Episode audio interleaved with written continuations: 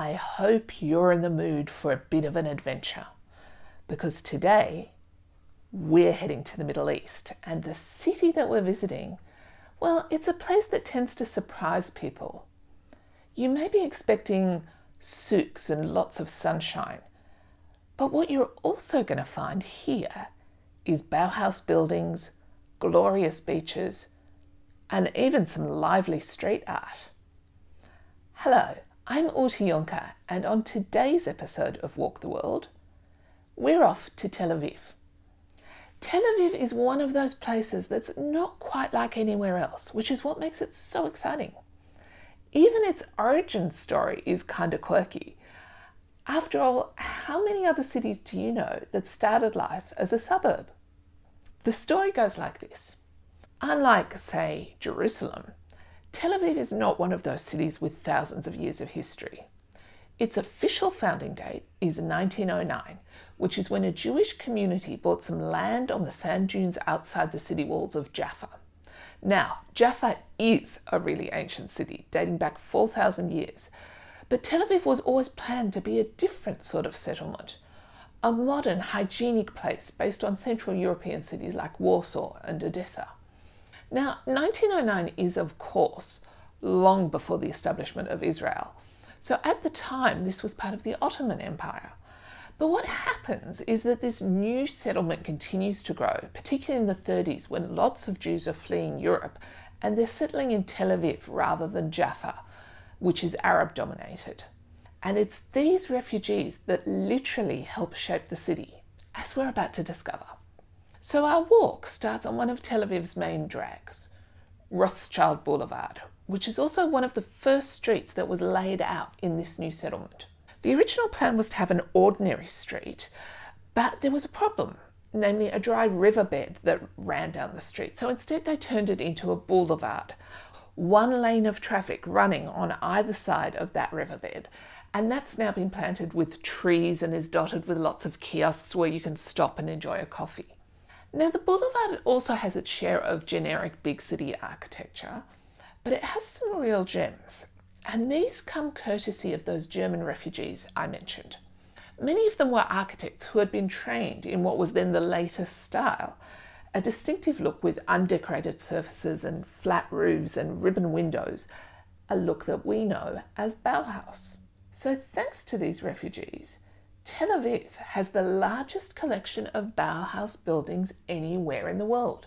There are more than 4,000 of them, and they've scored their own UNESCO World Heritage listing. There's a whole clutch of them on this street, particularly sort of the stretch between numbers 61 and, say, number 120. My favourite is probably number 82, which is a three story apartment where the horizontal lines are dominant, except for what's known as a thermometer window and that's basically the windows of the stairwell, which stretch up the entire three stories and look kind of like a thermometer. It looks pretty cool. So from here, we're going to head west up Mazeh Street and dogleg onto Balfour Street, which runs parallel. I love these streets because they have such splendid buildings and they speak of a time when there was so much confidence and energy here. So from here, we're going to head west up Mazeh Street and dogleg onto Balfour Street, which runs parallel. I love these streets because they have such splendid buildings, all of which speak of a time when the city was filled with energy and confidence. People built their houses in a range of styles. You'll find the pared back Bauhaus look beside a proud neoclassical number, complete with columns. I really like the house at number 44 Balfour Street because its decoration is such a contrast to Bauhaus.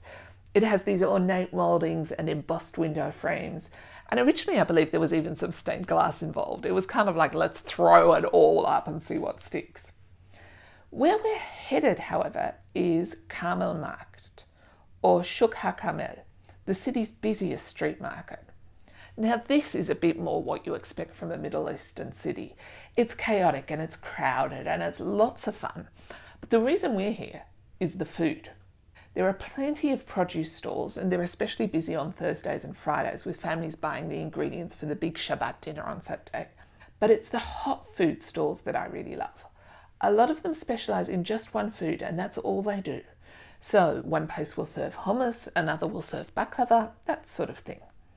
But there's a lot of delicious stuff here you may never have tried before, like bone marrow soup made with chickpeas, or Druze pita, which is almost more of a crepe than a pita, or Yemeni bread, which is this buttery layered flatbread that is just so moreish. When you've had your fill here, we're going to head south on the pedestrianised Nahalat Binyamin, which was once Tel Aviv's longest street. Lots of cafes, lots of beautiful architecture, more Bauhaus buildings. And on Tuesdays and Fridays, there's a big craft market, which is really worth checking out. You'll find glassware and chopping boards made from olive wood and jewellery, all that kind of thing. Also, keep an eye out for a boutique hotel here called The Prince. In the evenings, the rooftop is a nice place to just chill and hang out in a laid back kind of atmosphere. Now we're going to veer southwest to Neve Tzedek, which is Tel Aviv's oldest neighborhood. In fact, it predates the city by more than two decades, dating all the way back to 1887, which is when a number of Jewish families settled here. This is one of Tel Aviv's most popular neighborhoods because it's so atmospheric, with its narrow streets and its low slung buildings, packed with boutiques and galleries. It's one of those places where just wandering is a delight because there's always something worth seeing around the next corner. And one of the things I love most about Neve Tzedek is that it's one of those great urban resurrection stories. Back in the 60s, this was a slum neighbourhood, and the authorities were very keen to tear it down and build a bunch of skyscrapers here. Fortunately, that plan was defeated, and a restoration program began in the 80s that turned it into the haven that it is today. Right at the end of Neve Tzedek's main street, Shabazi Street, is Hatachana.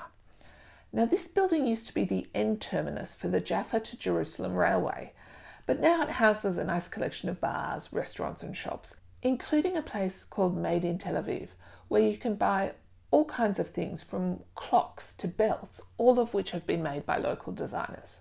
So from here, we could continue on into the neighbouring Florentine area, which is something of a hipster hangout and also worth taking a look at.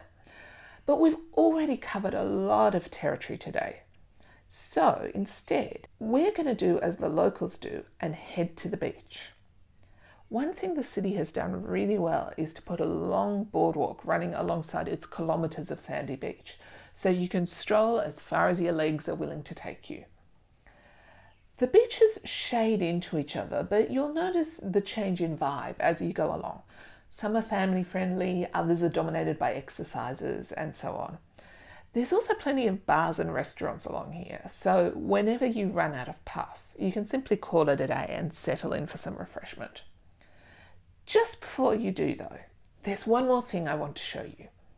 So we're going to go just a little way away from the beach to HaYarkon Street, which is the headquarters of Tel Aviv's most famous street artist, Rami Meiri. You'll find his stuff dotted right around town.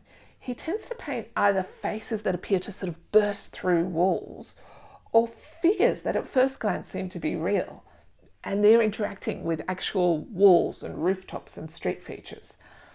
With several of his murals along this street, I mean, why wouldn't you practice in your own backyard? It's a great place to check out some of his work.